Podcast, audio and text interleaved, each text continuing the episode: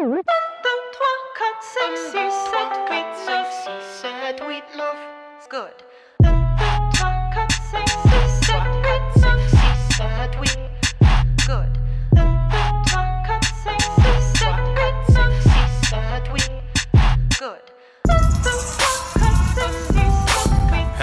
And welcome back to the In My Defense podcast, folks. It is I, your host, Christian, and we're here to talk about, if you haven't guessed it yet, Hamilton the musical.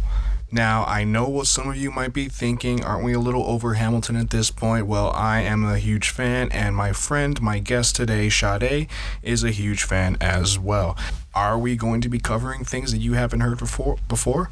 Maybe, maybe not. I don't know what you know. Listen and find out. Are we experts on the show Hamilton? No, we are fans, we are passionate, and we are somewhat knowledgeable about the show. Sade, much more than I am. She's got somewhat of a music background to bring into it as well. But this show isn't about being experts. This show is about being fans, about being geeks. It gives a chance to people who may not necessarily get a chance to geek out out in public a, a form where they can do that for themselves. And today, that is about Hamilton. Now, if some of you are over the Hamilton fever at this point, that is perfectly understandable. The show's been around for a while, it's got millions of fans all over the world. If you don't want to check this episode out, that is perfectly fine. What I'm hoping for by the end of all this is that there will at least be one episode for everybody when it comes to the In My Defense podcast. The problem is, there's two episodes for Hamilton. Yes, there was no possible way that me and Sade were able to fit our geekiness over Hamilton in one one hour podcast. So this one's actually going to get split into two. You're going to find part one here in your feed right now, and part two will show up in your feed next week. So if you're a little bit over Hamilton at this point, very sorry. You might want to skip over the next couple weeks. Otherwise, stick around, folks. I think it's a great show. I think me and Sade had a lot to say about this show. There's a lot to hear about it, and if you are, if you've never gotten into Hamilton at all, this might actually be a good place to start. Other than you know, actually watching the show on Disney or listening to the cast album. Those would probably be the best first steps that you can actually take. But let's not waste too much of your time. Let's get right into it with Hamilton. Good.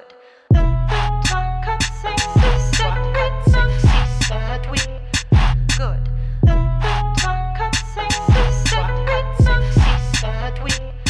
Good. Um, did you see um, the uh, Freestyle Love Supreme documentary, by the way? No, uh uh Okay. I will have to add it to my list of things. I've been like all over the place this week. Oh, let me, you know what I should do? turn this off. um, and turn off my notifications because they will end up. I've got, I've been on a Zoom and then like my phone has rung because it rings to my laptop. And that's been a thing before. So, all right, we're good. No interruption. All right, so we can get right into it. So I am here with my good friend Sade Olasimbo, and we are going to talk about one of our favorite things. It, uh, it, uh, we're going to talk about one of our favorite things, which is Hamilton, the musical. Yes, Hamilton. Hamilton. Say hi to people, Sade. Hi, I'm Sade. And uh, yeah, I, I, I recently discussed with a friend. They were like, you know, you're a nerd, right? And I'm like, I mean, not in the same sense. I think, like, you know, a nerd has re- been, been redefined by people a lot too. Like, I'm not. I don't know. I'm a nerd. My point is, I'm a nerd. So hello. no, yeah, no, you're for sure a nerd. Like, like I think like when when when when you still lived down here and you were hanging out with us, like you didn't get as many of our like pop culture references, maybe like especially like the deep dive stuff that was like that that was like central nerdiness but like you're still ca- like part of the reason why i like to do this is everybody's capable of talking about something forever. Oh, yeah. and really getting into it and, and like coming at something from a different angle that no one's ever actually heard before. So like that's what this is all about. And we're going to yeah we're going to geek out about hamilton. So like i kind of i give everybody free reign to choose a thing and hamilton was one of your first choices for what you want to talk about for this and why is that why why hamilton above like everything else Um, so okay, I'm a musical theater nerd. Um, ever since I was pretty much a kid, my mom used to take me to like like theater, and I started doing like plays and musicals ever since I think I was about I want to say maybe 12. Um, and then I got into the theater when I was in high school. Um, did it as a minor in college, and then did some like community theater stuff. And then um, everywhere I've lived and I've moved, I've tried to get involved in some type of community organization revolved around theater theater. So I love singing, dancing, acting, comedy, all that fun stuff. So obviously when and I love, you know, regular straight musicals, but obviously when like amazing musicals like Hamilton come out, uh, I get to like share in my nerdom with other people. So like I try to eventually like let them in before I'm like, okay, but did you hear about all these other things about this? Like I can't let people enjoy it too quickly before jumping in with other stuff. So yeah, that's kind of how my love for Hamilton started. It started originally actually because I love Lin Manuel. Um, I love In the Heights, which was the 2008 Tony Award musical, uh, and so there are a lot of like parallels to Hamilton and In the Heights, but in general, just Hamilton. No, it. I don't think he even expected it to blow up as much as it did. Um, but it did, and here's where we are now. No, yeah, I, yeah. I had asked you about like the uh, the freestyle love supreme documentary, and they cover they cover they talk about Hamilton a little bit and how like they were still regularly doing their show on the side while like Christopher Jackson and and Lin Manuel and like and Thomas Kail had to like do In the Heights, and then later on when Hamilton happened, it's like, oh yeah, we just like, we get well, okay, they'll, they'll they'll they'll still come running like after a show to do it to do their freestyle show for a little bit, but then like then they have to go right back into doing Hamilton. So like it was it was like that's just like the start of the documentary where things started like falling apart to a certain degree. That's You'll awesome. see that happen. That for me, awesome. For me, like a friend of mine introduced me to Hamilton, and then it actually took me a while to get into it because I did, I do like musicals, but I don't. I'm not as like, I'm not as, I'm not a. A, a, a savant when it comes to musicals to any degree whatsoever and it's like okay yeah this seems cool a hip-hop musical i like history i like hip-hop cool and i listen to it and, but the, my biggest problem is that i never really listen to albums in order i always have i'm always on shuffle all the time Yeah, that's not gonna work with Hamilton. So it actually took me a while to get into it, and until like there was one moment where I just sat down and started listening to it from beginning to end. I was like, oh wow, this is this is kind of bomb. This is oh wow, all right, cool. And and then yeah, and then the rest is history. You just you just fall in love with it, and you start memorizing every single word in the whole thing, and then you just count down the days until you can finally see it live, which we both actually have at this point. Luckily. Yay! Okay, I wasn't sure if you had seen it when it came to Miami. So, or I'm assuming it was when, you, when it came to Miami. I literally saw it the week before everything locked down. yes, I'm so happy because yeah, that's whoo. Um, yeah, literally, literally right before everything shut down is when I, when I got to see it live. Um, and, and you saw it in DC, right? I saw it in DC at the Kennedy Center. Um, they actually are supposed to come back and do it. Um, you know, put a question mark on when that's happening. But um, yeah, I got lucky. So they sold out of the like regularly like ni- I think the cheapest seats were like ninety nine dollars a pop. They sold out of those in like seven minutes, I think, probably less than that for all the entire like two month run of the show in DC. Um, and then the Washington Post put out an article that was like, "Hey, if you haven't found tickets yet, here are the like few single seats that are like open everywhere." And so I snagged. I spent way too much. It was a two hundred and fifty dollar ticket, but um, I got dead center orchestra, like a little further back, like main level, and I was like, "Okay, you know what? This is worth it. Like, I'll splurge on Hamilton for myself." yeah, and I, and I like the, the timing that we have on it now, where like now that it's out on Disney Plus and everybody can see it, uh, that uh, that price of entry doesn't doesn't really Exactly. exist anymore. like if you if, at the very least, if you at least know somebody who has Disney Plus, you can now watch Hamilton with the original cast, which is not even something that we got to do. And like the cast I saw was great. I'm sure the cast you saw was great. Mm-hmm. they were amazing. Yeah, they were probably like the one you saw and the one I saw were probably some of the same people. Yep. I think I think the uh, I think the when I saw it live, the guy that was playing Burr, it was his last night before someone else replaced him. Oh wow. Okay. Yeah, it was, but it was uh, it was really cool, and he was pretty awesome too. But uh, we can, now we can talk about the show in general. And something that I'm really looking for is, uh, like we I figure we could go this go about this track by track just because. It'll it'll give because we obviously we're gonna go on tangents and things like Oh, yeah, that, but like we'll we'll probably we'll, we'll there's a lot there's a lot to talk about. If we at least we have like a path to follow, then it might make things easier. So the first track is something that actually everybody's probably already seen with the original cast because they did it at the Tonys and everything like that. It was the Alexander Hamilton.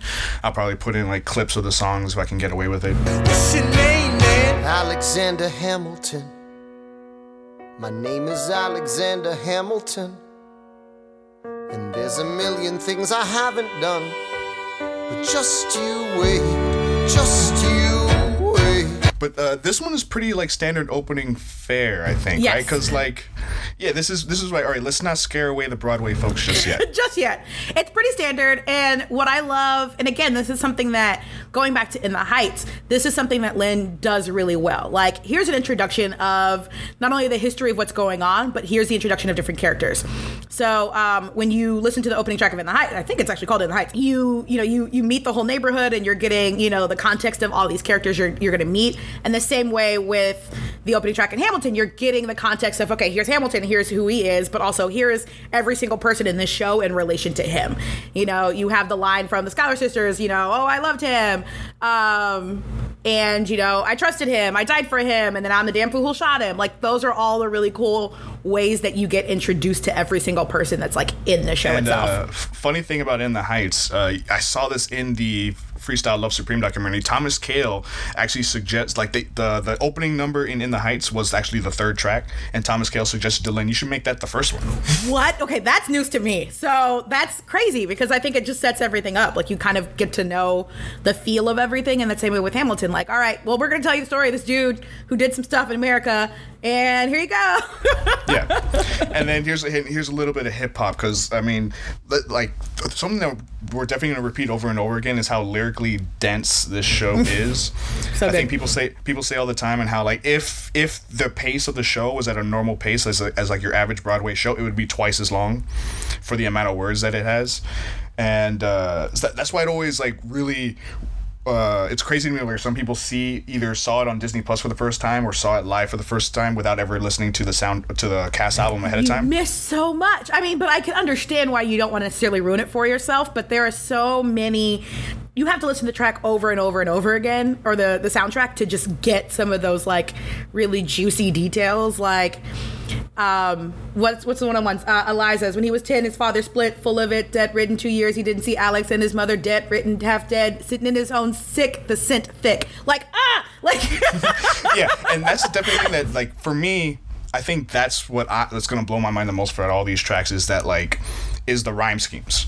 Yep. Because me being me being a hip hop fan and me wanting to point out all the hip hop references, like the rhyme schemes that happen, like uh, you know, the sick, the scent thick, like the, like the ability of some rappers like Jay Z, Eminem, Tech N9ne Mm-hmm. like these guys, these guys who can rhyme five words in three sentences, like do five do five rhymes per line, Yep. while getting out one verse. and the stressing of the syllables and the when the alliteration in that too like uh it's yeah that's probably one of my favorite lines in that song um would have been dead or destitute is another one and i then i'll bring this up again the way that he brings in such um i don't want to say big words because i i can use a bigger word than big words but the eloquence of the words that he chooses like it's yeah it's absolutely insane and then being able to But it- parody and that those and it's very much purposeful, right? Like I Mm-hmm. think I think like when we go into um, the next track, Aaron Burr, sir, and we have the introduction of uh, Lafayette Laurens and uh, Hercules Mulligan,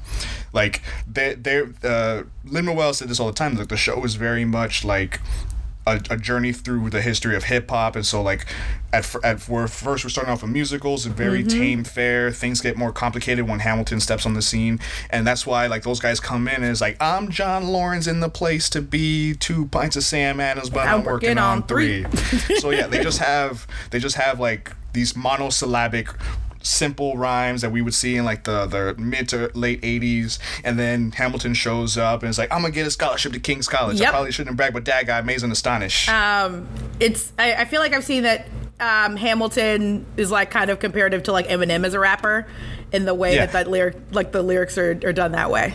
Yeah, and I wouldn't even say like uh two like yeah, definitely Tupac, Biggie, like the, the there's the Biggie reference in there There's- for the I am Yeah, no, I'm just saying there's a lot of Biggie references. If you didn't Yeah. know, I'm pretty sure Lin Manuel's favorite rapper is Biggie There's like ten in Hamilton. which I am super thankful for. And like when we talk about a later track where it's like the most obvious Biggie reference, I'm really gonna go off on that one. But um yeah, like the the Alexander I am the A L E X A N D is in I am the N O T I like like that that that's the same that's the same like Biggie reference there and that it just Yep, going back to continues Cali, on baby. throughout.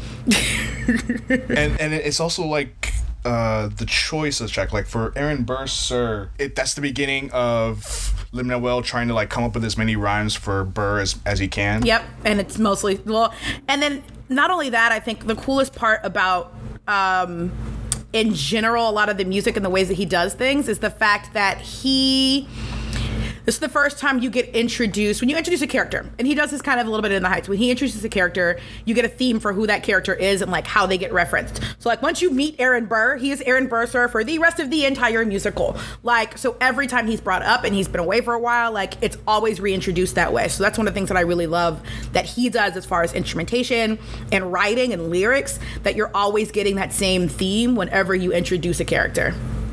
The motifs. The I'm gonna motifs, say, yes. As as as as someone who doesn't who doesn't really know all the uh, official uh, phrasing for musicals and such, Yep. which is what you're here for. I'm I'm here as a philistine. but it's still amazing. Like, and it's so smart and it's so beautifully referenced. A lot of people, um, and one of the things that I love going back to is the Sondheim reference. This is something that John Kander does, who he did a Hamildrop with as well, called uh, "Cheering for Me Now." Is the fact that um, there's a lot of old musical theater references in this. So a lot of times when you get a character, and this is something you maybe have seen in like in old westerns too. When you get to a character, they're usually uh, represented by an actual like instrument itself. So like you know you'll hear the big burly man who's represented by drums, or maybe a large you know tuba sound, or you know you'll have like a flittery fly or butterfly or a fairy that's like represented by like flutes or piccolos. So that same type of idea of taking that instrumentation and then bringing that into actual like lyrics and words and sounds. So you're always hearing the melodies of people's songs going back into other references, and then you're hearing the way that he introduces them in every song too. So just like one of the things that blows me away every time I listen to it. Yeah, and I know it's a Sondheim thing too, where like they'll take the themes of a character or or or use themes from other musicals, and they'll and then they'll do something as simple as like play it backwards Mm-hmm. or flip the notes upside down, just to just to get an idea. Like, uh, all right, all right, that we're playing this guy's theme backwards. Does this mean that he's actually reversing back from where he started from? So this Mm-hmm. is his form of growth, and it's like using it's like that musical theory is the stuff that trips me up the most. I know nothing about it, and anytime someone starts explaining stuff about it, like my my, my brain melts. It's amazing.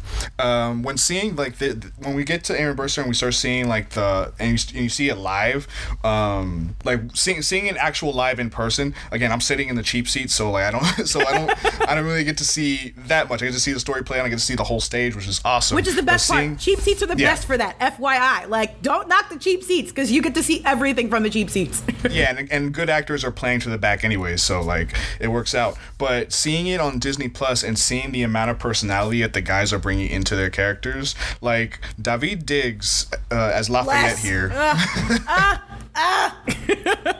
the, the, the he doesn't he doesn't have a he doesn't have a huge part until the second act but then just as Lafayette every time he does these little tiny things that I'm going to touch on where he like he'll uh he does these faces that he makes and he's doing like these big dramatic looks and, and it's it's pretty amazing just the amount of personality he can bring into it. And Daveed Diggs is already your favorite by the time uh, before he even starts playing Jefferson in the second act. Oh yeah, absolutely. Um, because the French accent is pretty legit. Um, he can rap and he can do it in he, French and, and he could do it in like a French, uh, a very hard French accent. Um, so I mean, we're basically on my shot now, which is an, again another one of my faves. I am not throwing away my shot. I am not throwing away my shot. Hey, yo, just like my country. I'm young, scrappy, dream of life without a monarchy. The unrest in France will lead to anarchy. Anarchy, how you say? How you say? Oh, anarchy. When I fight, I make the other side panicky with my Um, and I think the again introduction of different characters. Like you get a backstory to them and your ref- the, the amount of history that also the research that went into this i'm not a huge history buff but like how much that i've learned or even wanted to learn about american history um, is amazing. And then not to be remiss to mention the fact that uh, one of the things i especially love about hamilton is it's american history being told by people of color yeah. And the people who are consuming most of this musical are the rich white people who have money. Uh, yeah. But it's just really cool that like you can have this interest and you can have this idea and create it something out of nothing literally. And it's just so well done and so smart oh okay i'm done um, yeah, and then but even even when it comes to the stuff that's become more problematic over the years, like paving over the fact that most of the characters in this show, I mean, in the show were slave owners, and you know, slavery isn't really a thing that anybody was worrying about too much in the show itself. But then, like Lin Manuel will be the first person to tell you, yeah, it's all fair game, guys, go at it. Uh, I had two and a half hours to tell this story, and I had to cut some stuff out. Just like yep tear, tear it up all you want to, it's totally deserved. on top of the fact that like but also you can. I mean, don't get me wrong. You can tear things up, but also appreciate it for what it is because it is a work of genius. like, props to Lin. Um, No, yeah, it is incredible. It is incredibly well done. Uh, it's going to tour forever, and hopefully everyone will ever will get the chance to see it live. Um, but right, but right now, like be- the the beauty of putting theater available for everybody and putting it on Disney Plus, which is really which is really cool. And this is almost sound like an ad for Disney Plus, but this is more just an ad for Hamilton, really. it's an ad for Hamilton for sure. if, if, he- if they if they had put it on YouTube Red, think I would have subscribed to that piece of shit? Yes, I would have. Yeah, exactly. Like anywhere they would have put it, I, they I would have yeah I would have paid money for it. Granted, I'm a Marvel MCU fan. That's a that's a later date, later episode, um, which is why in general I already have Disney Plus. Um, so, um, I think another uh, thing, another theme well, in oh so go ahead. Well, for my shot, like I was gonna talk about, just like this is this is like really where the lyrical intensity really ramps up. Uh, man, uh, just just hearing things like like I'm past patiently waiting, I'm passionately smashing every expectation, every act is an act of creation. It's like, oh my god, Yes. Yep.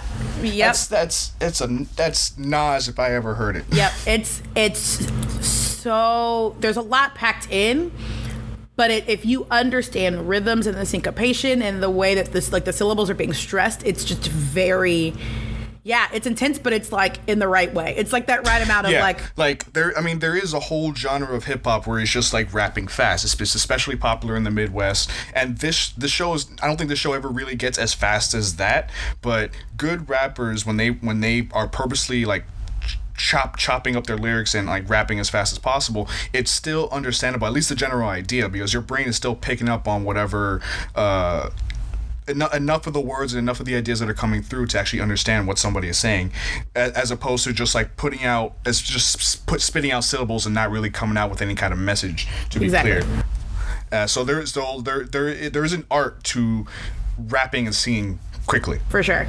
And all of these people in this cast do it. Like every single one of them. like, and I think the other thing that he's done is he's elevated like what it is to be a musical theater person and act and sing and dance, but now you have to rap too. So it's like it's it's knowing where that all feels and fits in, and it's also just again to you like you talked about the facial expressions of the characters, like being able to animate that as well, but also like the volume of content that's in every song and every piece, every single thing that you're doing is just a lot. But it's again, I, I'm just gonna say everything's great. I love everything, but um, trying to finish a sentence and not sound like I'm just literally gonna dote over everything that Lin does, but I am gonna do that anyway. So and then uh us- and I think seeing it close up and seeing it live and seeing the it on on seeing the the movie uh the background dancers like the the com- the com- the, comp- the company company, dancers yeah. and the company singers like they're they're so amazing and people are like throwing stuff all around the stage like the set design is awesome and here's the thing that I don't really see people talking about too much and I think it happens for the first time in the first number but you see it more in my shot and later on to the show the turntables on turntable. the floor Yeah. which people have people have talked about how how how cool the turntables are, but I don't think enough people have talked about the fact that because of the the way the lighting is on the turntable sometimes it looks like a fucking target. But it is it, the thing is, and I'm pretty sure I haven't looked into this, but I'm pretty sure that there's two sections of it. So like it rotates. So like it's like a little slide part yeah. as well. Yeah. So like if, if you The imagine like a bullseye, Yeah. yeah, it Mhm. looks it looks like a bullseye, which goes into the whole moti- motif about my shot and people, Mm-hmm. everybody dying by gun violence in this show. The it, it, it, it makes a bullseye. So like there's one turntable where it's just the center circle, and there's a whole ring outside of that. And then and then and then and then there's not another uh, thing that spins, but the way the the way they light it sometimes it looks just like a bullseye, which is something Mm-hmm. that I like. I didn't I like I didn't never saw it in any like clips I would have seen in the show, and I didn't see it until I saw it live. It's like holy shit, you know, he's gonna he's gonna get shot with a gun, and there's a tar- there's a, literally a target on the stage. um, one of the things too. Speaking of targets and death and shots and things of that sort, um, this is going into I think from Aaron Burr sir to my shot um, when he's referencing fools who run their minds out, root fools who run their minds, fools who run their mouths wind Off, up, wind up wind dead. up dead. Lord, okay. Lyrics are hard.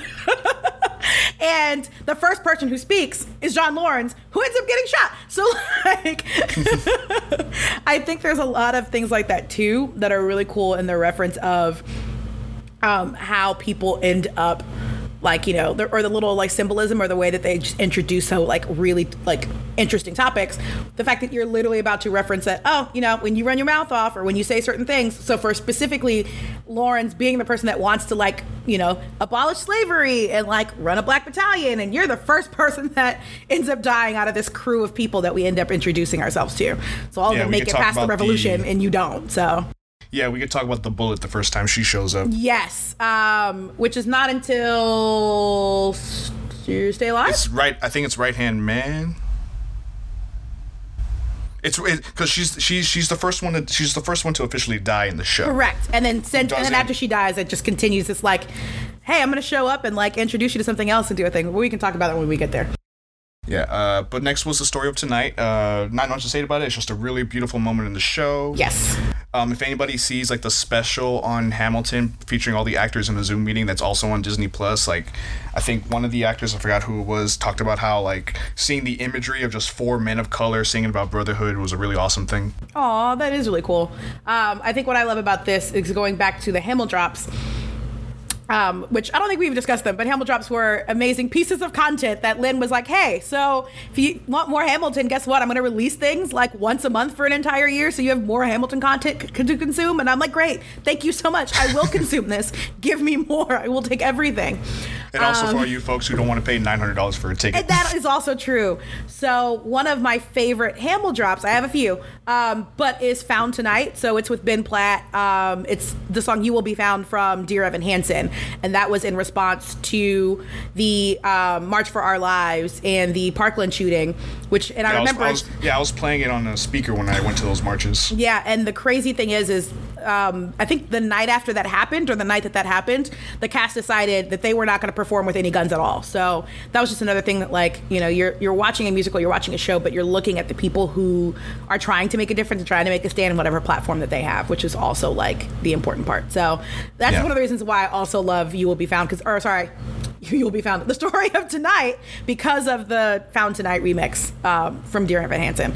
And uh, one one thing that uh, kind of foreshadows what happens later on is like the lines that uh, Laurens sings in this song are going to be his his last lines of the show. That character's last lines of the show when he when he when he dies, which we don't know. Which you don't know if you've only listened to the cast album. Correct. But uh, yeah, seeing it live or seeing or seeing the movie will show you that like those uh, tomorrow there'll be more of us is literally like Laurens's last words in the show. And knowing that there is more of us on the horizon. Positivity, yay! And I'm still tearing up every time I see that scene now. Oh yeah, it's it's probably one of the like hardest things to watch because it it well we'll go about when he dies, but it's like right before nonstop, so it's like Yeah. that kind of fuels Hamilton to like you know do more. Yeah, and I will say the shooting of that scene isn't great. Like the film, the film is awesome. I'm, I'm just glad it exists. Um, it's it's not the best edited thing I've ever seen. I think there there are some choices when it comes to like uh, why why why'd you put why you why are you only showing a fifth of the stage in this particular shot at this moment? It's like why not show like like either show the whole stage or get up on those close ups so we can see some performances. But yeah, either way, it's a great movie.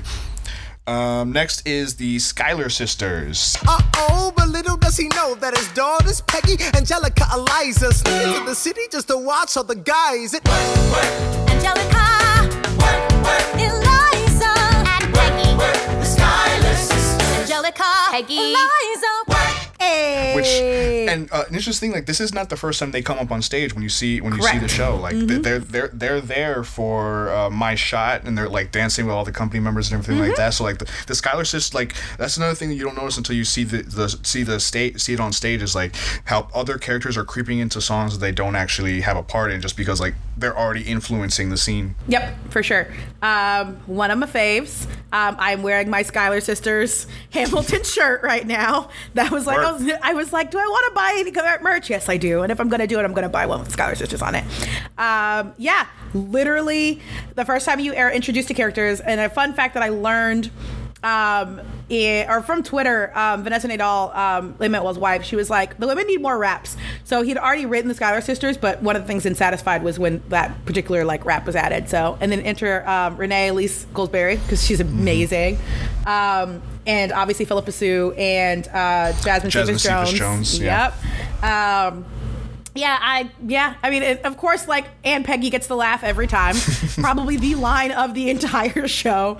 Um, I have friends who have siblings, especially like with a group of sisters, and it's like, yep, hmm I know what it's like to be Peggy because I'm I'm Peggy. like, And knowing that like Jasmine Cephas Jones is going to come back as Maria Reynolds at, uh, in the second act, and like her voice control, like she's just doing like this really and Peggy, Mm-hmm. like this little nerdy thing, and she and, and she you don't actually see what her voice can do until the second act, which Oh, is yeah, pretty for sure. amazing. Um, but yeah, this this this song is awesome. You have uh, Burr being a dick. yep, Um, your perfume still- I smells mean- like your daddy's got money. I mean, that's probably one of my favorite lines. But I mean, I'm a trust fund baby. You can trust me. Yep. Mm-hmm. That's that's that's a great line. like it didn't it didn't work on Angelica, but it'll probably work on me. I mean, current my current situation, yeah, trust fund baby. But yeah, uh, we haven't talked enough about uh about Leslie Odom Jr. How like how. Oh, I was I was waiting for wait for it to like just go into it. But I mean, but I mean, it's like he he's he's a presence throughout the whole show, and he is really amazing. Mm-hmm. Um, I'm, I'm, I'm, I'm it's it, it go it's definitely means something that everyone everyone in the show, all the main cast members, their careers definitely went to other places. Like there's not there's no one in the show who's not doing nothing right now. Mm-hmm. Correct. Like, well, uh, actually, no, that's not true. They're all doing nothing right now because of current events. We're all doing nothing right now. Yeah, but uh, they they all they all have careers that skyrocketed. Like you can see you can see Renee Elise Goldsberry on uh, Altered Carbon, right? Well, uh, I, I I see her on uh, Zoey's uh, extraordinary playlist. Oh wow, okay. Well, I know she's on Altered Carbon. I haven't watched it, but I've been told because I was watching with a friend who was like, "That's the lady from from Altered Carbon." And I was like, I mean, to me, she's um, Angelica, but okay, that's fine. um, same for you know, I was explaining to a couple people that most of them have had gigs afterwards, um, even before. Um, before Hamilton, Leslie Odom Jr. does a recurring role in Law and Order SVU, and so as like a priest, and I was like, no, no, no, that's that's where he's from. Like, if you may recognize him from that too. So yeah, they, a lot of them have had a lot of major career or larger, lot of big stuff happen before that. Um, same with Anthony Ramos, um, with She's Got to Have It on Netflix, and then obviously he's now starring in the movie version of In the Heights, which I was also very excited for, and then you know Rona. But we'll see what happens. You know, I'm hoping for a digital release on that so I can watch it at home. uh, and Daveed Diggs is all over the place. Like you see him on all over the place. Blackish. Blackish, yep, is one of the ones that I recently saw him on. I know he's done some saw other I, stuff. I saw him in the movie Blindspotting, which is terrific. Okay. um, and it's and it's especially reticent now because it, it does it does cover some stuff about like police violence against black people and he has a he has a scene at the end of the movie where he's confronting a cop in his he's confronting a cop who shot a kid uh, in the cop's garage Oh, wow. Because he's because he's playing a uh, a mover he plays he plays he works for a moving company. And then he shows and he shows up in his cop's garage without his uniform on and it gets into this really intense scene. And then of course throughout the whole movie Daveed Diggs is rapping. Oh, I mean, I, yeah, why not? but that is the Schuyler Now we're gonna can, can we talk about one of my favorite things that musicals do ever? Sure. It's it's when it's when characters are singing over each other Yes. and like an argument kind of thing. It's one of my favorite things. um, and it's a Lin thing that he does too, as well. And I'll bring this probably back up um, when we go um, when we do nonstop. Um, Yeah. When yes, but the parallels of each. Everyone introduces themselves with their own um, verse, and then those all kind of get layered on top of each other. I don't know the proper term for it, but yes, it happens a lot, and I absolutely love it, and it's really well done here. Um, one of the other things that I like in the Schuyler sisters is um, you just get to learn this is one of the first times you really get to see like personality of some of the characters too. Like it establishes like which sister is what. Like angelica clearly is the oldest. She's the one who's like in charge. Eliza's like you know second in command but she kind of has her own thing and then just peggy's the one that you literally have to drag along. Um, but i appreciate that there's you know a lot involved in that um, in bringing some of the personalities out of what these people were supposed to were supposedly like in real life into their characters as well Yeah, and then like the costuming on the show is really awesome. Yes. Like, of course, not a lot of the costuming is accurate. Like they were appreciative of some of the stuff that was, but it is still really cool that each of the Schuyler sisters has their own distinct color, Mm-hmm. and even and even when there are costume changes among the sisters, they always stick, stick to to, that their color. correct yep and that's just again it's a it's a simple like thematic theme that like you stay with it you stick with it like if you're gonna set something up you know keeping it keeping it all.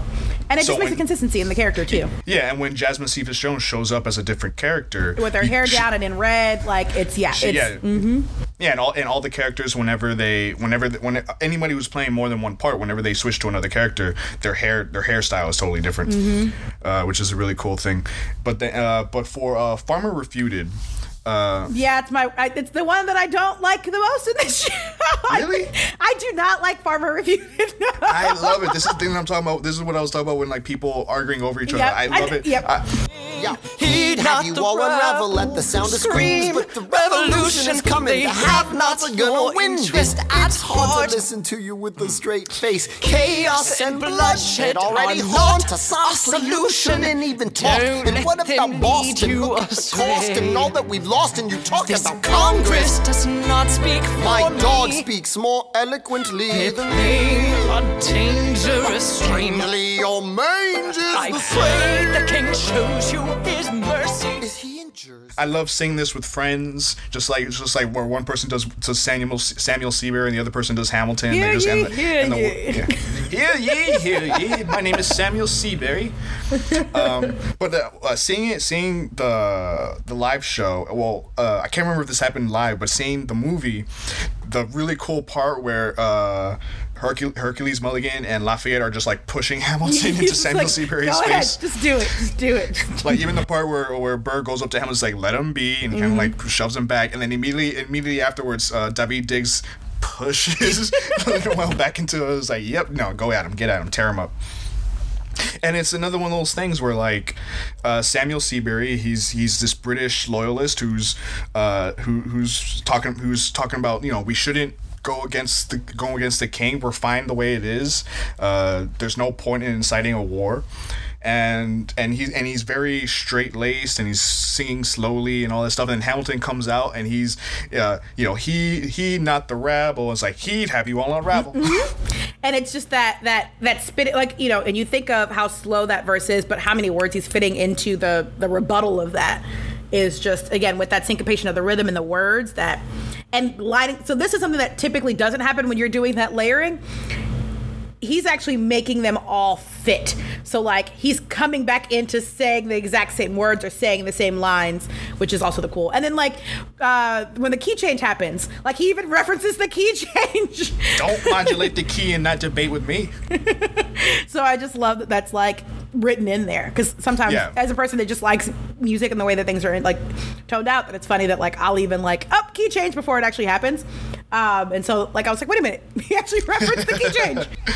Yeah, those fourth wall breaks are a lot of fun when they happen in this show, and like this, this Hamilton itself is it's not on your average musical, which I I know goes without saying to a certain degree, but like, uh, it's it's it's. I don't want to say it's the musical made for people who don't like musicals because that's a stupid phrase. But That's I've, the- I've referenced it as that for people who may not like musicals. So it is a thing. yeah, but it's like like uh. I don't know if there is such a thing as an average musical. As my favorites always tend to be the ones that go like people think show tunes, and my favorites always seem the ones that don't sound like show tunes at all. Like I love Sweeney Todd, I love Hamilton, I, lo- I, lo- I love the ham- I love the musicals where things get weird. But yeah, that was from refuted one of my favorites and not one of your favorites. No, so. hate it. Um, but uh, But it does lead directly into a lot of people's a lot of people's favorite character in the whole show. Don't change the subject. Cause you're my favorite subject. My sweet, submissive subject. My loyal, royal subject. Forever and ever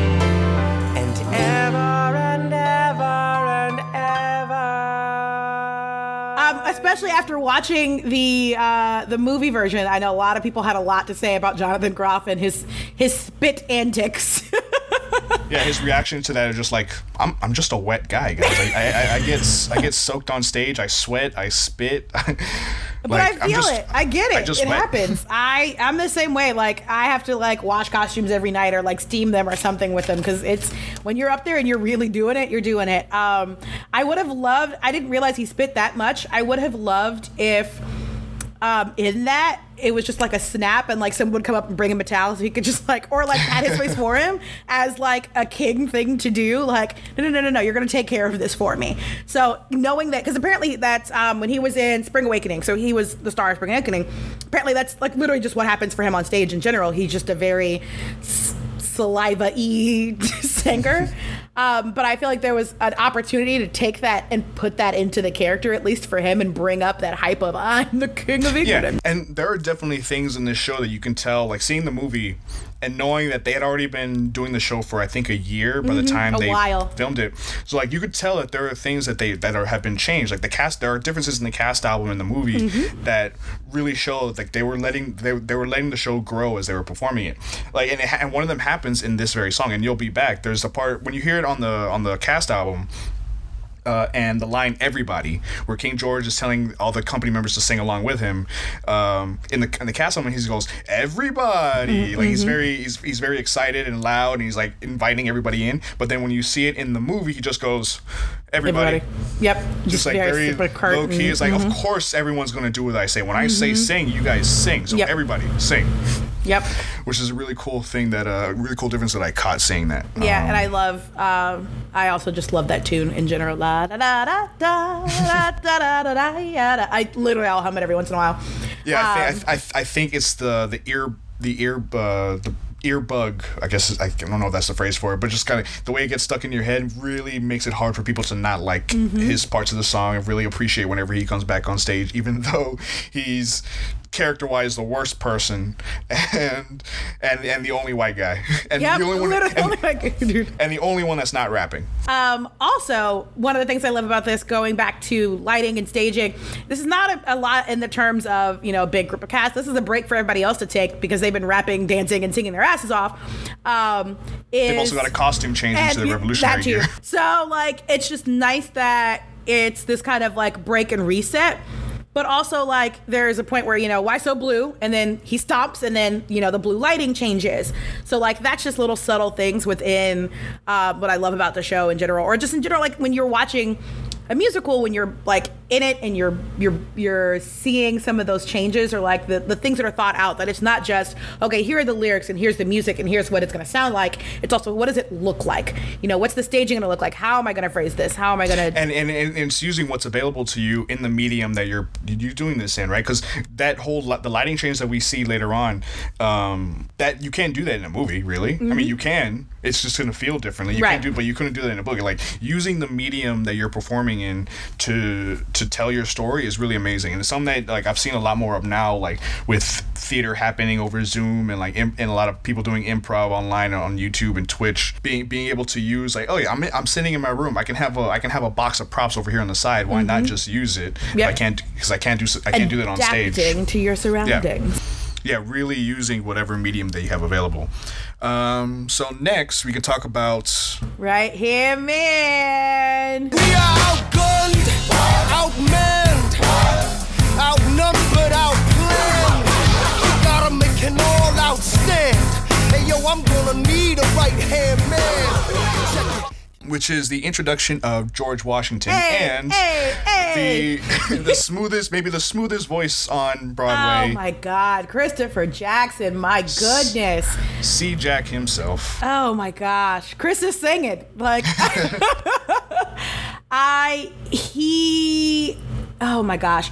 Um I there's not enough that I can say about him like in general and I will say this again um when we get this to one last time but his voice his facial expressions, just the way that he just moves, like he, like he is George Washington to me. Like I don't think when I think about the history books, like that's that's George Washington's face is Christopher Jackson's face to me at Yeah. this point. George Washington is now a tall, uh, biracial guy. yeah, like it just and when I his voice is like butter. First of all, um, also he just commands that presence. Like he just puts that. I don't know. It's just it's amazing, and I love. yeah, I mean, I mean, you could totally compare it. You could totally compare it to him being Benny in, in the Heights, right? Because Benny Yes. in, in the Heights is just like another one of the guys. Mm-hmm. Uh, uh, I, he ba- they basically went from doing in the Heights to doing Hamilton. Mm-hmm. So like, it's not like much time had changed. But if but if George Washington feels older, he feels more. Mm-hmm. It's more of a presence there. Where Benny Benny was a guy who didn't know he what he was doing and just trying to get by. One cream, five sugars, I'm the number one earner, the fastest learner. My boss can't keep me on the damn back burner. I'm making moves, I'm making deals, but guess what? What? You still ain't got no skills. Literally trying to get by, didn't know what he was doing, trying to fall in love, you know, trying to figure out how to find his place. Going from a character who, um, for context for people who don't know in the Heights, um, Benny is the only black character in an all like Dominican neighborhood, um, and is kind of trying to struggle to fit into that. So kind of being that I need to prove myself versus I'm, you know. George friggin' Washington, like what's up? Um, so I think that that's kind of cool to kind of see that parallel and see the range that he has as an actor. But yeah, like when he's introduced, it's just like, okay, well, all right, thank you so much. Yeah, one of Um, the one of the interesting little uh, quirks that they do for George Washington, which is something that I think is pretty common knowledge for anybody that's really into the show. But for George Washington, he only raps when he's stressed out. Actually, I did not know. I did. Really? Yeah, I mean, I catch it. Like, So- yeah, that makes sense though. So he he only he's he does he's he's, he's singing most of the he's Can singing. I be real for a second for just a millisecond? And he starts Yeah. rapping because he's stressed. Oh my god, that's really cool. See, and you even, learn something new every for- day, and I like. and, la- and yeah, and later for cabinet battle, like like uh, he, when he's when he's keeping up with Hamilton and everybody Mm-hmm. else, like he, he's rapping because like no, you need the votes. You Mm-hmm. need to you need to convince more folks. Like he's he's he's rapping and keeping along. And later on in Right Hand Man, when he meets Burr and Hamilton for the first time, One of my favorite scenes. Have you met Burr? We keep meeting. yeah, yes, sir. We keep meeting. But yeah, this this whole time George Washington is rapping, and it's not until later on when he's in office or when or or when there's a quiet moment during the war that he actually sings along with everybody else, or like when he's trying to convince Hamilton like just be careful about what you do for history because history is watching. Mm-hmm. He's trying to. He's, it's a very slow moment, and he's just talking. He's just trying to sing through it. And I think one of the things I like about this too is going back to that scene where they're sitting down, the Hamilton, you know, having to make that big decision of okay, you know, you've you've and this again the the little bits of historical reference in there. Well, Henry Knox and like all these people wanted to hire you, but why not? Well, okay, you want to fight. All right, well I understand that, but I still want to like you know you can still understand that this is a conversation being had. It's in musical format. They are singing and rapping, but you get it and you have a bit of historical context to it. So like the finally decide when he decides that okay, this is the person that I'm going to actually like decide to be their secretary. Um, Yeah. And there's a moment where again you get the pen and he's signing it. And it's like and you hear that I'm not throwing away my, shot. shot. And it's like that whispery because again, and that's Hamilton's theme. You know, everybody else has Aaron Burr, or you get Angelica and Eliza, or whatever cases in their notes and their sound. But I think Hamilton's reference and what you'll hear all the time is not throwing away your shot. You're not going to give away the opportunity that you have. So Yeah, and I would be remiss if I didn't point out the next uh, Mobb Deep reference, which is uh, the boom goes the cannon. yep. and Um, ooh, and also uh, another reference to in the another possible reference to in the Heights. This one's not confirmed, but it just seemed to have worked out. So in the first in the in the beginning of the song, they're talking about the troops, the British troops in the water, and they say the and they say thirty two thousand troops three times. Instead of seventy or ninety six thousand. Yeah. Um, I just yeah, George Washington is amazing, and again, the it, the way that they one of the last things in this is the way that they all line up behind him and his right hand man, and he introduces him. It's really cool. Um, Yeah. Also, again. The fact that Burr is kind of the one that's retelling this to all like all of us, he is kind of our narrator in all of this as well. So like, he he has to present like, oh well, I lost this gig, but here he is. and then we can get into helpless. Well, winter. No, let's not. Oh, no, Winter's A Ball, winter's yeah. ball. Because let's be very clear. Something that I was very. I, I've watched the Disney Plus. mm, I don't want to admit how many times I've watched it, but I caught this very early. um, the first time I actually watched it, that I didn't catch when I saw it on stage the first time when I like saw it in person. There's a moment in a Winter's Ball where they're like, "Oh, we're undeniable with the lady." Like Hamilton steps back. So um, Lafayette walks in to the background. He starts talking to Angelica, and then Hamilton pushes him away. And it's like, wait a minute, this is when they first meet. So Yeah. they meet before the official, like, you know, event starts or before Helpless starts. But it's crazy that you end up getting the glimpse of when they first meet. Yeah, and and it happens uh, for from a Winter's Ball till the end of Satisfied. Several choreography moments are uh, redone. Repeated, yep, mhm. Yeah, because because when we when we get to Satisfied, we're literally rewinding back to this moment. So yeah, um, thank you for reminding me. I almost skipped it, but yeah, this is. The, the whole ladies line and and and and the, the the way that people are moving around on stage is repeated two songs from now, which Mm-hmm. is a really cool callback and something that you don't really get a chance to see unless you see the show uh, in person. But again, and I saw it in person and I missed it. So watching it on uh, again on Disney Plus made it so like I literally stopped. I paused it. I was like, "Holy crap! Wait a minute!" And I rewound it because there was literally a, a small little spotlight. It was very subtle and very quick. It happened in um, like two seconds where you see And- it. It's a quick interaction, and he goes back through because he's still singing the entire Yeah. way through. And also when they when they bring it back for Satisfied, uh, most of that is in darkness. Like they're still focusing on Angelica. So Mm-hmm. when it when, when uh, the other people who are repeating their choreography, they're all doing it in the dark. Yep, Uh, so it's just that much harder to notice and see. But it, it's just cool that it's there. for sure. Um, when when the show when the movie premiered on Disney Plus and they were doing the whole like live tweeting thing, Lin Manuel uh, said in a tweet that he apologized to the entire fourth wall that he flirted with for a year. when they when they were doing that, hey. Oh, I love it. hey. Yeah, I mean, if I, I would have probably died if that was me, but you know. um, so yes, now we can go into helpless. Uh,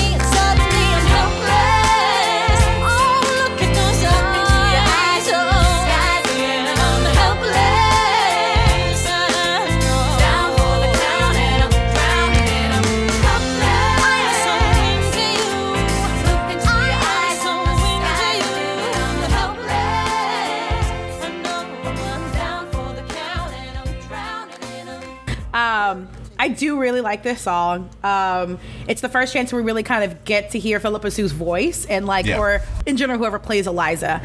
Because what I love about this character, it's like a true soprano. And has a very beautiful angelic voice. Like this character has some of the best singing. Well, I mean, there's not very many female characters, but um, side note: if I was to play anyone in the show, it would be Angelica. Although I do, I can, I can do some Eliza songs, but I feel like my voice is better fit. And I like, and I want to rap. So like, who doesn't want to rap? Um, but if it was ever a gender bent cast, I would absolutely want to do Aaron Burr. Yeah, yeah. I think so, somebody somebody on Twitter was like Yeah, trying to make a she, thing for that. It was a woman who was like, "Yeah, you don't have to change anything because I, I- have a yeah. voice. Yep, I have a yeah, voice that's I, similar." I think I saw I think I saw your tweet for that. Yeah, that I'd be I'd be totally down for like a gender bent cast for. Oh, yeah, uh, for sure. Hamilton. I think that would be awesome because uh, because it doesn't matter. The show's about representation. It Doesn't really matter who's playing who. Mm-hmm. um, but yes, helpless. Um, One of the one of the cool. This is another cool one of those cool moments. Seeing the close ups on the film is uh, first of all seeing like Jasmine Cephas Jones acting like all like every time Peggy hears something scandalous. she's like, Uh, yeah, like, she's uh, very surprised, like, very expressive. When, Angelica has like, I'm just saying, if you really love me, you would share them.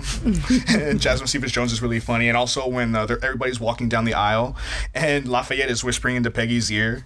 Um, not only look on her that, and then she works away. So, and then on top of that, my favorite part is um, Hercules Mulligan as the flower girl, just like this big, large black man. Like, Yeah. "Mm, here you go, the here's the. Flowers. He's like, there's your flowers.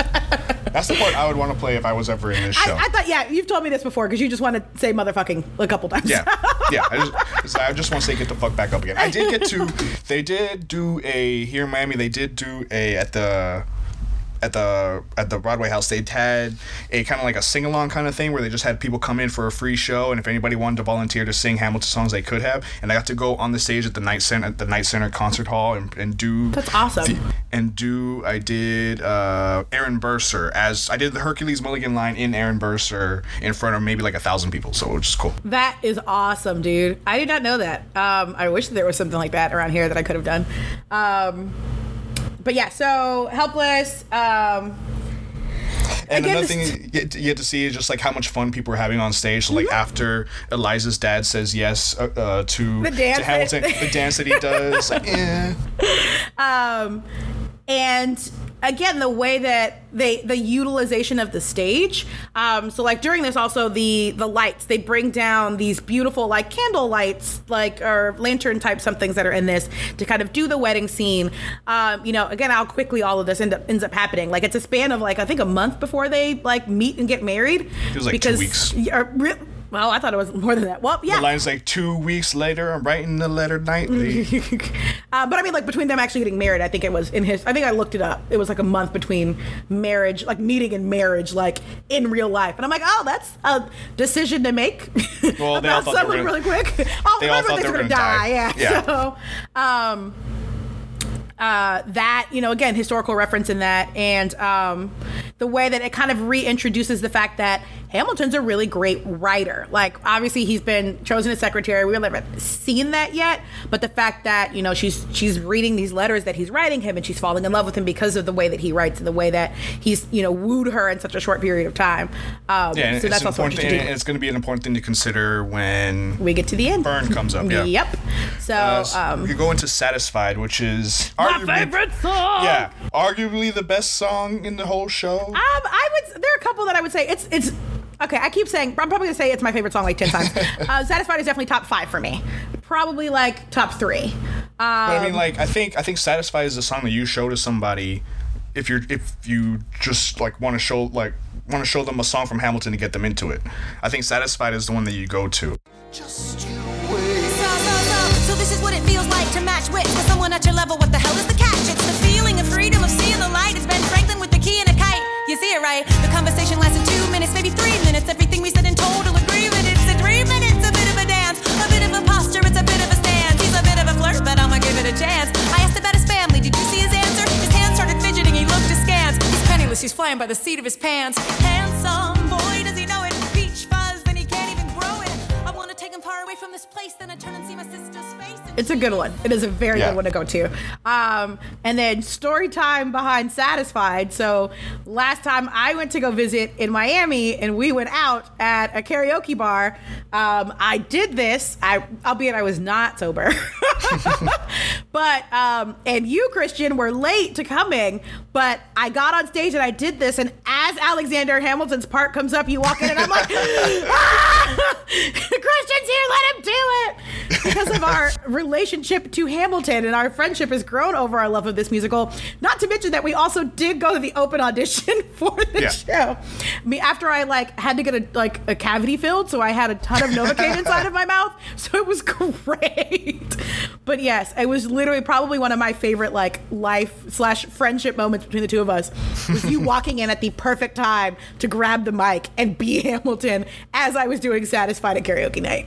It's funny, like that night, like I'm I'm, I'm walking, and it's like what? It was like one in the morning, two in the late. morning. It was it Yeah. was late. Yeah, it was like and one. I'm and, and I'm walking and I'm walking to the bar. I'm coming down the street and I hear Hamilton playing. it's like I know that voice. Uh, it was Oh, a great no, time. yeah, uh, Renee Elise Goldsberry kills this song. Yep, absolutely. Uh, basically, like every actress who, who they get playing this really kills it because you got, you really got to come hard for this. So you got to be able to both sing and rap quickly to get It's- to get and this it's right. one of my favorite raps for sure. Um, also, one of the things I noticed Disney Plus second time I watched it, continuity errors, and I don't think it was because like obviously they all have the voice and the range, of whatever the case is, but Yeah, the flowers. yes, the flowers.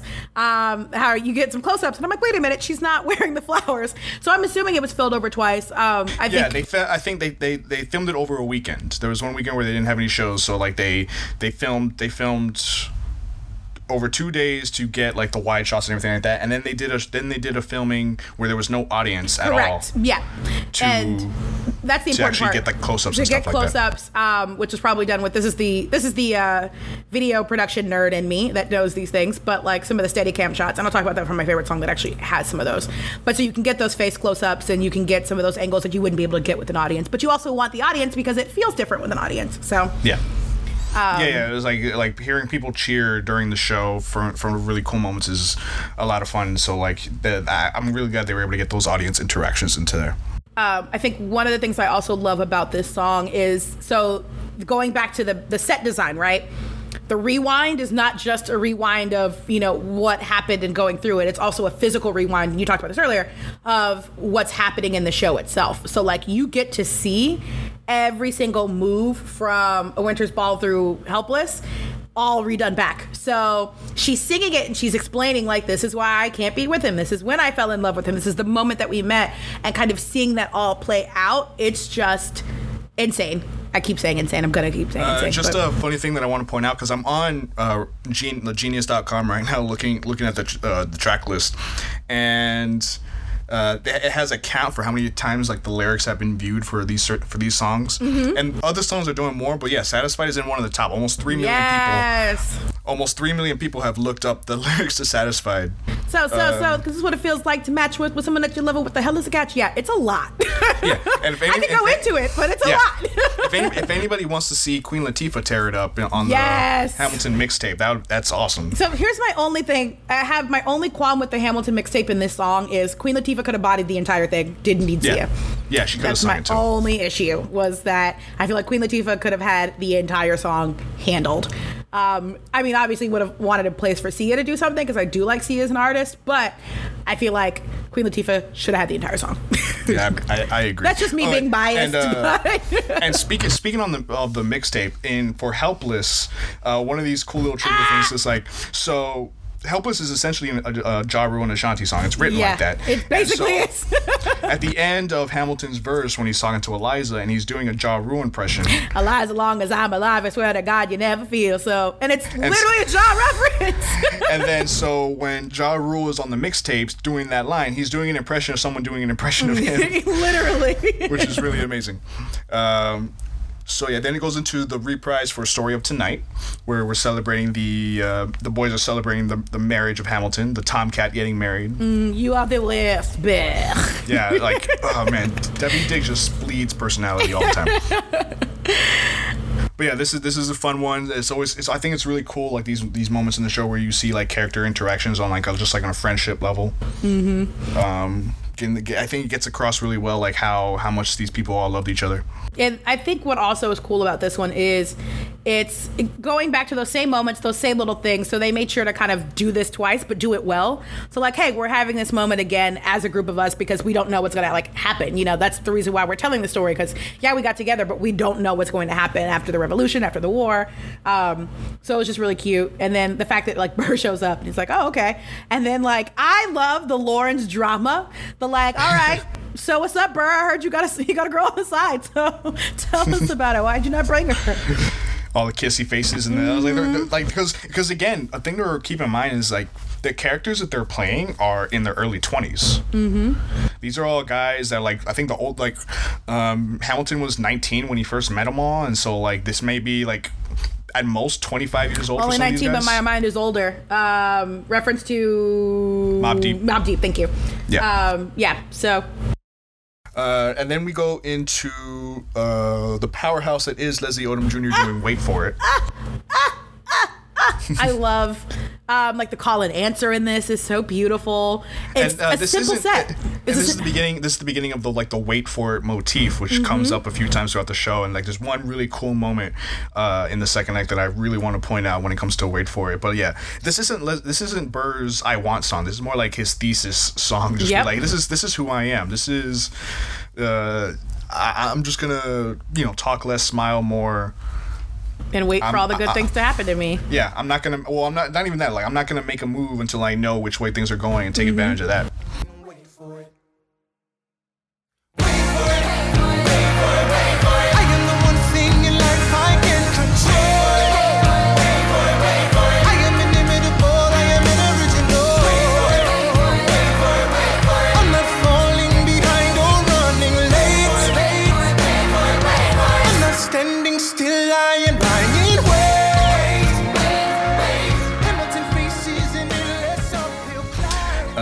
Yeah, it's really. It's, I mean, what can you really say about it? It's just really amazing. It's beautiful. The set, I love how simple the set is, where like everyone's kind of surrounding him and you get that call and response. So, like, he's dead center of the stage, but you're getting every single person like set around him, like reaching back out to him or like responding to that. And so it's, it's, I think for that song and the way that it's written, it's beautifully done um, in that call and response type of thing and the way that it's set out. So that's just another thing that I really like about it. But and yeah, you see his Leslie like, Odom Jr.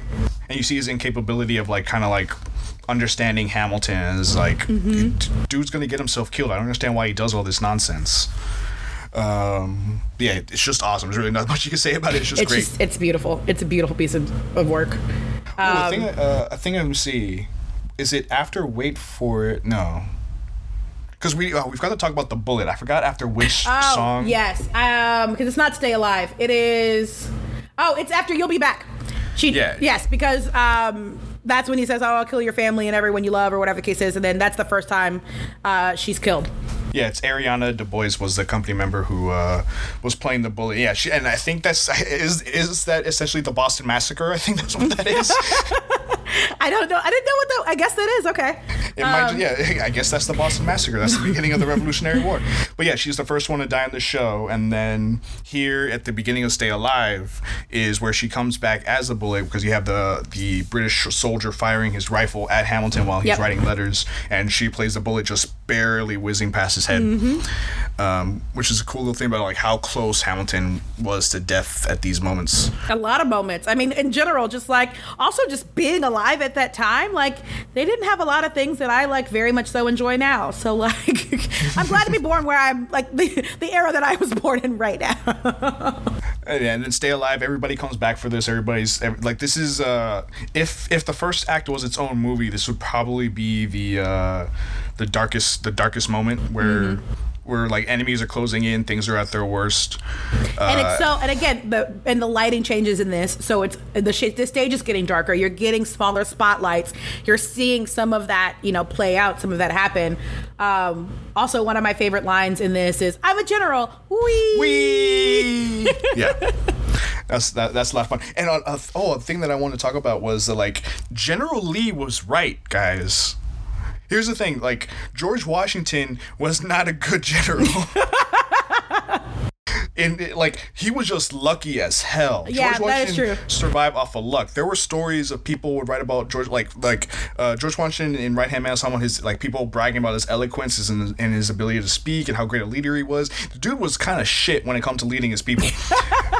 Which is the thing that like this version of George Washington will tell you. But like there are moments in like in history where people tell stories of like George Washington coming from a battle. Uh, he won't he won't have any wounds, but his uniform will literally have holes in it. Oh, wow. are- and, and bullets were missing him by like inches. And like the the skies like whenever they had to like uh, move troops through uh, terrible terrain the sky would literally open up for George Washington. Like dude if there's any proof of God it is It's- George it's- Washington's existence. Because like George Washington was maybe the luckiest person in all of history the fact that he was able to like win this revolutionary war without actually knowing what the hell he was doing.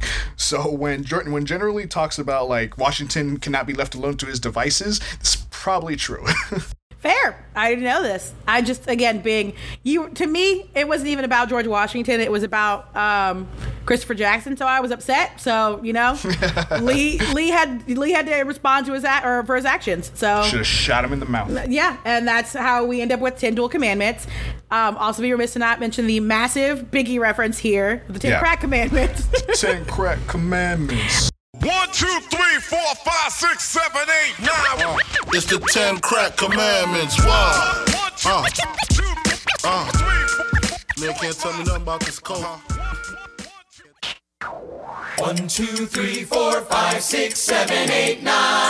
It's the ten duel commandments. It's the ten duel commandments. and yeah, I it's how many? We have three duels in the show, right? Are there Yeah, three? I believe so. So, yeah, it's it's this one, then it's uh Philip, versus and then- yeah. uh, and then it's Hamilton at the end. Um, Yeah. So yes, the fact that like once you re- again the reiteration of the themes or the the references that are in this, like the same way that they start moving in this, the cast moves in the exact same way. So they kind of line up in between each other. The way that they they do this little like hop jump thing that happens in every duel, like you know they the rotating around the stage and how that's done. It's just. The way that the repetition is in this is just also very smart and well thought out. yeah, I think a fun thing to point out is that Burr uh, always moves in straight lines. Hamilton moves in a curve. I will rewatch and see this, but yeah, that's actually very interesting. Yeah, like if Burr, Burr just heads straight for his target. He never really he never really like varies or tries to go off the path. While Hamilton was always like trying to get at everything from all angles. Hmm. I mean, I definitely see it in the last in the la- in their duel because he's kind of you know surveying everything and looking at everything. Yeah, I know. I know for sure it happens there. I don't know how often it happens throughout the show, but just one of those things to watch out for. Where like, yeah, Aaron Burr is always going from point A to point B, where like Hamilton might like go uh, take make go go go a few ways before he actually gets to where he wants to. Interesting. Okay. I also probably think that that's just a, a testament to like his mind or the way that he thinks that everything is not just a simple straight answer. You kind of have to curve around Yeah. and move around and think through that.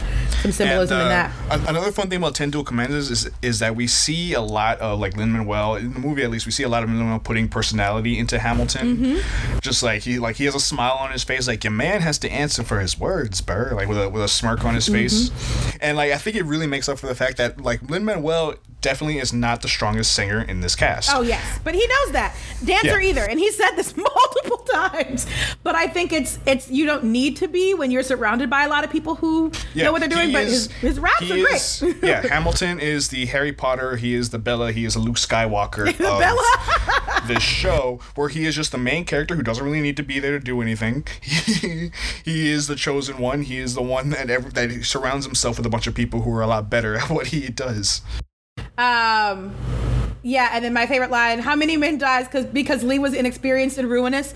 Okay, so we're doing so we're this. doing this. is like one of the best like again going back to these the bigger words and like or just the interesting way to rhyme things like ruinous is such a eloquent word and it's like all right doing this like how are we gonna make this work all right we'll just, we'll just put it simply but it's it's the thought that was put into it like this thing do you know how many times you have to rhyme like i wonder what type of like like i can't think of rhymes like this at all like and it's, and it's the choice to put in a slant rhyme when you could have done like a, a true rhyme or something like that. Like it's Mm-hmm. these these little like every every word means something. it's deliberate. Every single word, every syllable, the way that they're stressed or unstressed, like it's all all done with like this this like precision. Cuts you like Yeah. a knife. Like it's yeah, it's a yeah, thing. it, it, like if, it, if anything comes away from this whole thing and anything, it's just like think about why a certain choice is made. Like whenever you absorb some kind of media, whenever you read a book Mm-hmm. or watch a movie or see a play,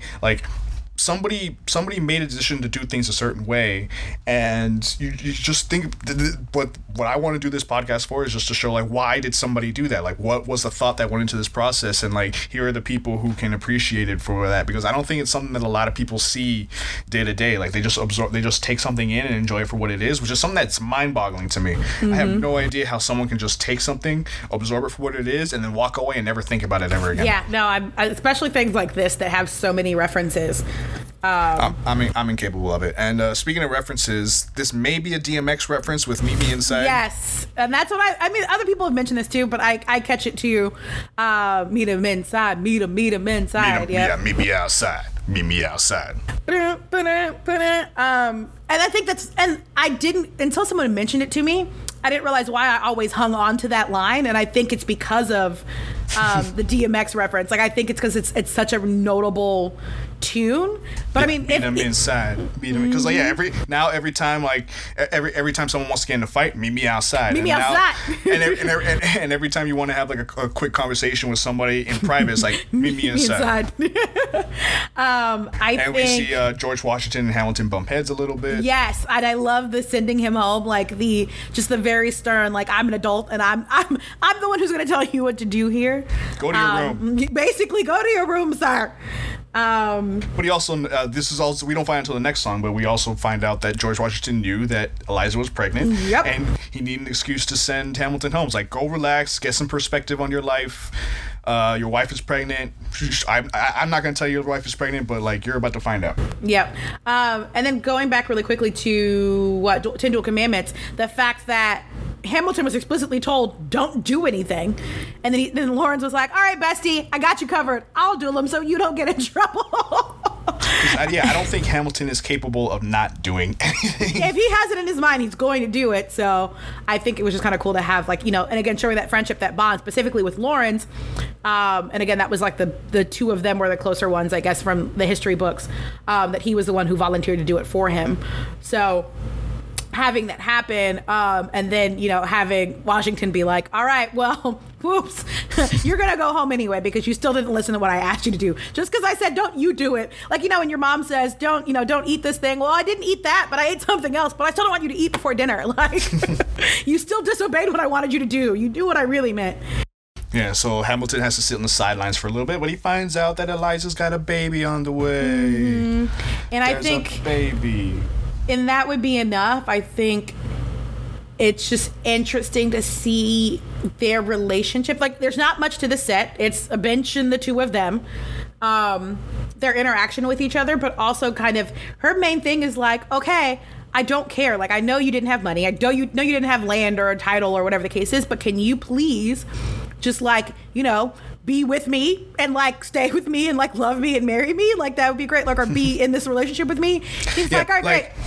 But like And I still want to go to war. When people, when people talk about the glorification of these characters who are all essentially terrible people, Yes. Um, by the end of the show, like Hamilton is Eliza. Eliza is the main character of the show, as far as I'm concerned. Yes. Mm-hmm. And and Alexander Hamilton is the villain, guys. Mm-hmm. this isn't a glorification of Alexander Hamilton. He is a complicated figure who accomplished a lot of great things, but he was also a terrible fucking person. And you can be both of those things at once. Like you can Yeah. be, you can have, you know, done great things, but if you also don't, you know, acknowledge or reference the fact that you did do some shitty stuff, like that doesn't make you good either. Yeah, and I and it's true for every single character in the show. Like the Schuylers were slave owners. You know, uh, Hamilton bought bought and he didn't own any slaves, but he bought and sold slaves for that family, and for George Washington. Like the like they're all terrible people. I don't think the show is the sh- the the show is talking about what the great things that they did, but it, I don't think. I I don't think it's making any excuses. Correct. It's just kind of not meant referencing them either, though. Yeah. I also, again, the innocence of Eliza in here in this too. That like, you know, I can trust you. I could fall in love with you, and everything will be fine. And it's not fine. You like, you're, you're, this is the first time that like, you know, you'll end up being a thing. Like, you know, uh, I know you'd fight until the war was done. War's not done. like, war's still coming on, lady. Um, but I find that interesting. And then um, legacy is brought up trying, here. Yeah, she, and she's trying to tell him, you know, like you need to get your priorities straight, man. And this is is this the first time that we hear the word legacy or we bring up what a legacy is in the show? Maybe I can't. I can't I- remember if, he not, did it in one my shot. Biggest one. Maybe. Well, he talks about the history books. I'm surprised when history books mention Yeah. me. But like the word legacy, I think this is really one of the first times that we talk about it or we hear it. Like you don't need a legacy. Like this is like we can be your legacy. Like this could be your life too. Like you don't have to keep, you know, you don't have to be nonstop. You don't have to like continuously search and hunt for everything. Um, so I just, I yeah, I just love this song for that. Um, and then you get, you know, Phillipa Soo's amazing voice, just like Yeah, I mean, like, she you. really, she really is terrific. Like, Mm-hmm. I, like Renee Elise Goldsberry takes takes the title for like best performance in the show, I think. But Phillipa Soo is right there next to her. Like when when it later on when it gets down to um them together on what's the song? Take a Break? Okay. Yeah, on take a break. The harmonies. Like, yeah, the harmonies on that one are like I, they kill me every time.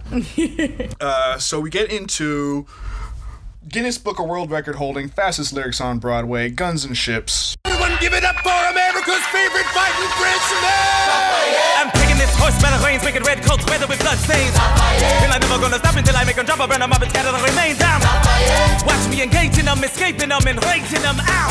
I go to France for more fun. I come back with more guns and ships, and so their balance shifts. We run Yes. Um, and it's funny. So speaking of Guns and Ships, Daveed Diggs in an interview said this actually wasn't his hardest one. Um, his It's uh, Washington on your side, is Washington on your side, but which I, I like better actually. I do like, too because of the again some of those syllables. But um, Guns and Ships I love because everyone get up for America's favorite fighting Frenchman. Because that's, like, that's, yeah. the, cause that, cause that's the twist, right? Because you might, you might think at first that like Burr is talking about Hamilton, Mm-hmm. but I don't think Burr ever talks about Hamilton without ever pointing out that he's also a bastard, orphan son of a orphan whore. son of a and a Scotsman. Yep. So like if Burr's saying something nice about people, he's probably talking about somebody, Somebody else. Somebody else. Just a rule of thumb. Uh, but yeah, Daveed Diggs kills it. This is Yes. uh, this is to show like um, how like Lafayette has caught up with Hamilton now as for an importance in the war, and he's become like this major uh, lieutenant to George Washington, and he's no longer like ch- having people check on his English. He's now steps ahead of everybody else. It's like monarchy. On, oh, you mean anarchy? Mm-hmm. Now it's like I'm taking this horse by the reins, making red coats red with blood stains. Like that's Um, Yeah, engaging them, escaping them, and raging them. Ow! Like yeah, like some of these, the like the alliteration in this, plus having to do it with an accent. like what? um, Daveed Diggs is like probably like And the yeah. personality he's bringing to it at the same time. Like when he's telling George Washington, he's like, he's ingenuitive and fluent in French. I mean, come on. Yeah, I just there's not much to say other than amazing. Um, I wish I could do we- this, but I can't. I can't rap it. I tried. Yeah. it's still No? one of those ones that's really difficult for me. Um, to because I try to also do it with the accent. I think that's probably where I'm failing. Well, I mean, Daveed Diggs isn't necessarily doing it with an accent at that moment either, because this is this is when uh, Lafayette's mastery of the English language has really come to a head. So like, it's kind of hard to do. I'm taking this horse by the reins, make a red coat, sweater with blood stains, and make it sound French. Yeah, It's- that's true. That is true. But it's still it's still a lot. I also still have struggled with Washington by your side, which is one of the reasons why I could never do the Lafayette Jefferson. I go with the I go with Leslie Owens, uh, Aaron Burr is my um because I know where my rap goes. I can do satisfied. I can do do that very well, but like that's about where my my range and my level is. I love those lines. I'm, I, I, wouldn't, I wouldn't have felt accomplished until I actually like got those lines down.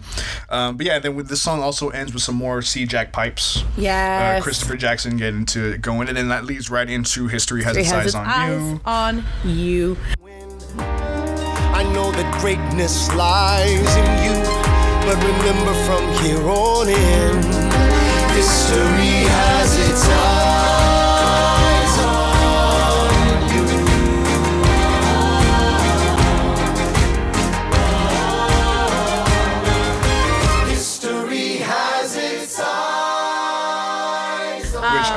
don't know how much there is to say about this one either. It's just really good, really beautiful. Uh, Chris- who lives, who dies, who an tells angel. your story. Yeah, this is the beginning of that. That's the beginning of that mantra, that motif as well. So it's kind of when we get into the like the themes, like, hey, this is when you need to start paying attention to like these things are going to reference and come back up later.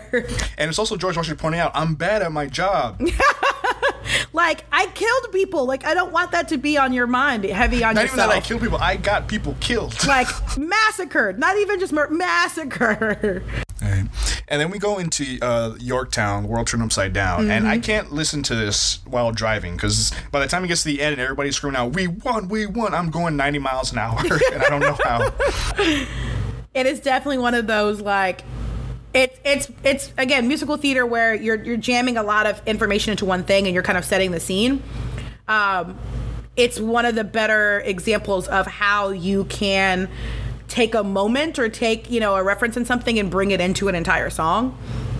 So you're literally like you're going through the end of the revolution um, and being able to like express that in a certain way. I just love the way that it's done, and I love um, the uh, the props and stuff like that that are brought in here with the staging and the sort like again the you see the circular Yeah, stage I come have, in again. I, I have I have no idea how like they did this seven times a week, and we're throwing chairs around and spinning that stage, and like Mm-hmm. like if I if like I.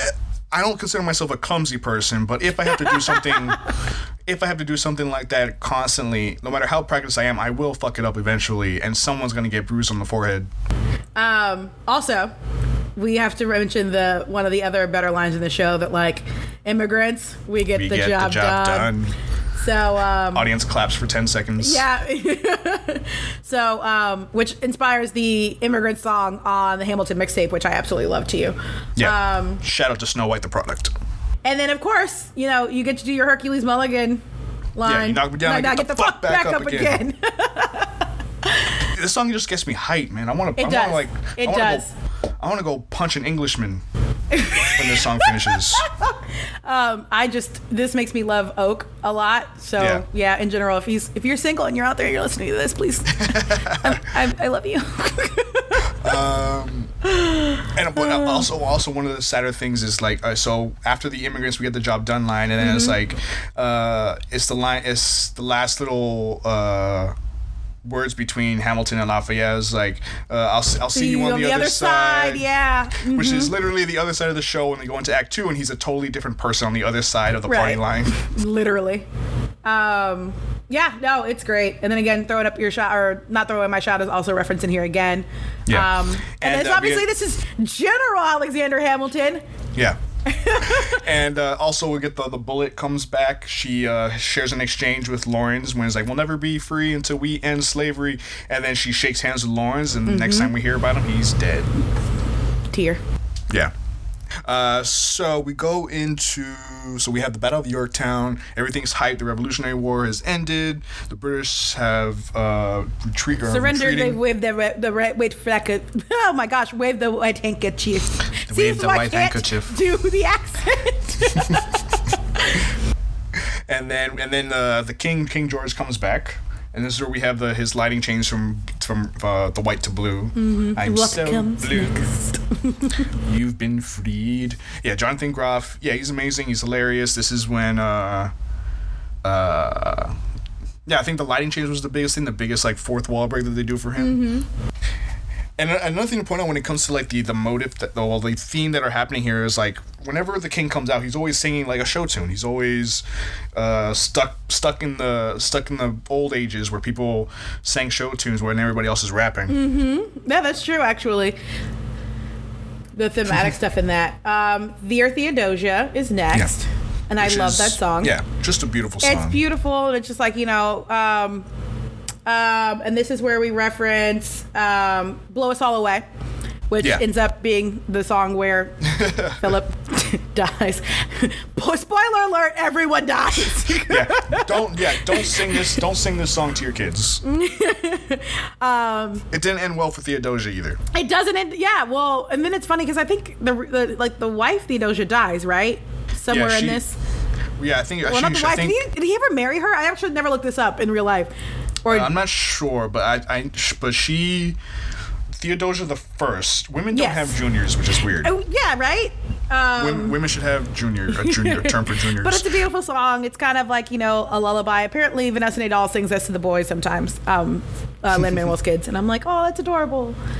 Um, and then we go into one of my other favorite songs, which is well, before before that, Oh, there's okay. this the, there's a scene that happens only in the show. you don't actually hear on the cast album where Eliza's bringing a letter from Laurens's father Mm-hmm. about the about his death when he was trying to free um when he was trying to free th- three thousand slaves and bring yep, them into and the bring them in.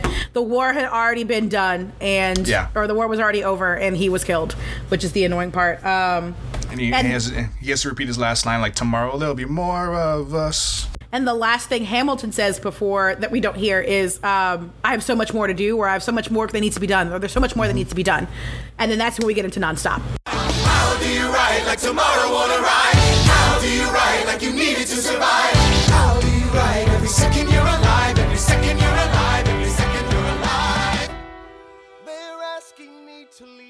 Yeah, and the, way I interpret that is I don't see it as much as him trying to uh, finish Laurens's work about ending slavery. I saw it more as just like he he, he it's his coping mechanism was just work nonstop. yeah. and, And I- just and, and just move past it. Yeah, and I think that that's part of it too. Is just like his friend, you know, and what his visions were. It's kind of like, well, okay, well, I've I've lost a person that I can confide in, I can be a part of, or that we accomplish things with. So I've got to continue to work just as hard, or whatever the case is, for what it is that I wanted to build this nation or build. Um, Yeah, and so that's which the cool thing. Which isn't the healthiest thing to do. No, it's not. Especially when you, you know, decide to work nonstop and write ridiculous amounts of letters and defend the American Constitution and um, But I again. do lo- I do love the interactions between Burr and Hamilton. Yes, and this is probably one of my one of my favorite parts between the two of them when he goes knocking at his door. Um, you know, who who's your client? The new U.S. Constitution. The new U.S. Constitution. like he. um, And- and- but he goes up to Burr and is like, Burr, you're a better lawyer than me. Okay. okay. like, Yeah, I know. Uh, Um, I have a head headcanon when it comes to nonstop bet- regarding the Federalist Papers. Okay. Oh yes, the um the the when he talks about like how many, you know, Hamilton wrote the other 51. So I think I think the only reason they ended up writing 85 essays is because of a rivalry between James Madison and Alexander Hamilton. And the way I imagine it playing out is so John Jay gets sick after writing five essays, right? So I imagine James Madison will then go up to Hamilton and be like, you know what, Alex, don't worry. Uh, John Jay got sick. I'll write the rest of the essays, and in fact, I'll throw in a few more extra. How about that? Does that sound good? Because Madison wrote 29, and then and, then I just imagine Alexander Hamilton going, "What motherfucker? You think 29? I'm gonna write 51, motherfucker." that is my headcanon. I think the only reason we got 85 essays for the Federalist Papers is out of a rivalry between James Madison and Alexander Hamilton. and Hamilton being ridiculous as a person in general. Yeah. Yeah. Uh, but yeah, this this one's amazing. Oh, then the, the it also has a scene where George Washington is asking Hamilton to be his, uh, his in his cabinet, and it's like he's trying to throw in all these things to convince him. Like, like, I, I really appreciate you. Like I want to be involved. Like no, no, no. treasure which- your estate, Like just, Treasure your just tell me which one you want me to do, bro. and then you know, let's go. uh, let's go. And um, again, so this is the one that I like from In the Heights, uh, night or ninety six thousand is the same one that's layered as Mm-hmm. beautifully as this one is.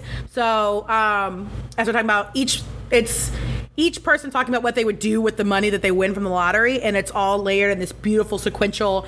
And going back to the circle thing, so when I saw in the Heights, I was um, I saw it twice actually. I saw it pretty close, and I saw it up in the, up in the, the rafters.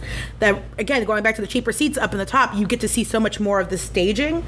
That a lot of that lyr- like the lyrical stuff that was done with that, and the instrumentation and the choreography, everything was done in a circle. So seeing that circle kind of play into play here, where Hamilton's in the middle and everyone's like singing my, you know, you'll never be satisfied, you know, um, the nonstop, the it's it's everyone's different lines, um, kind of coming together, and the history will have his eyes on you. It's it's yeah, it's just one of those things where.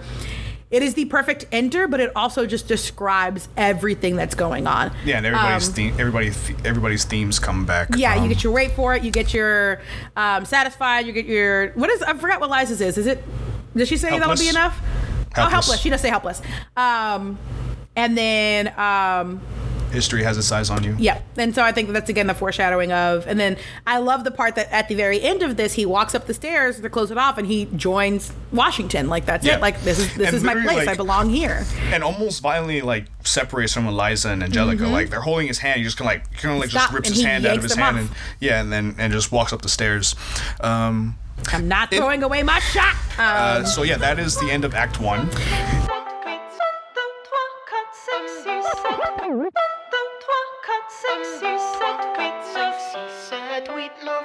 Good.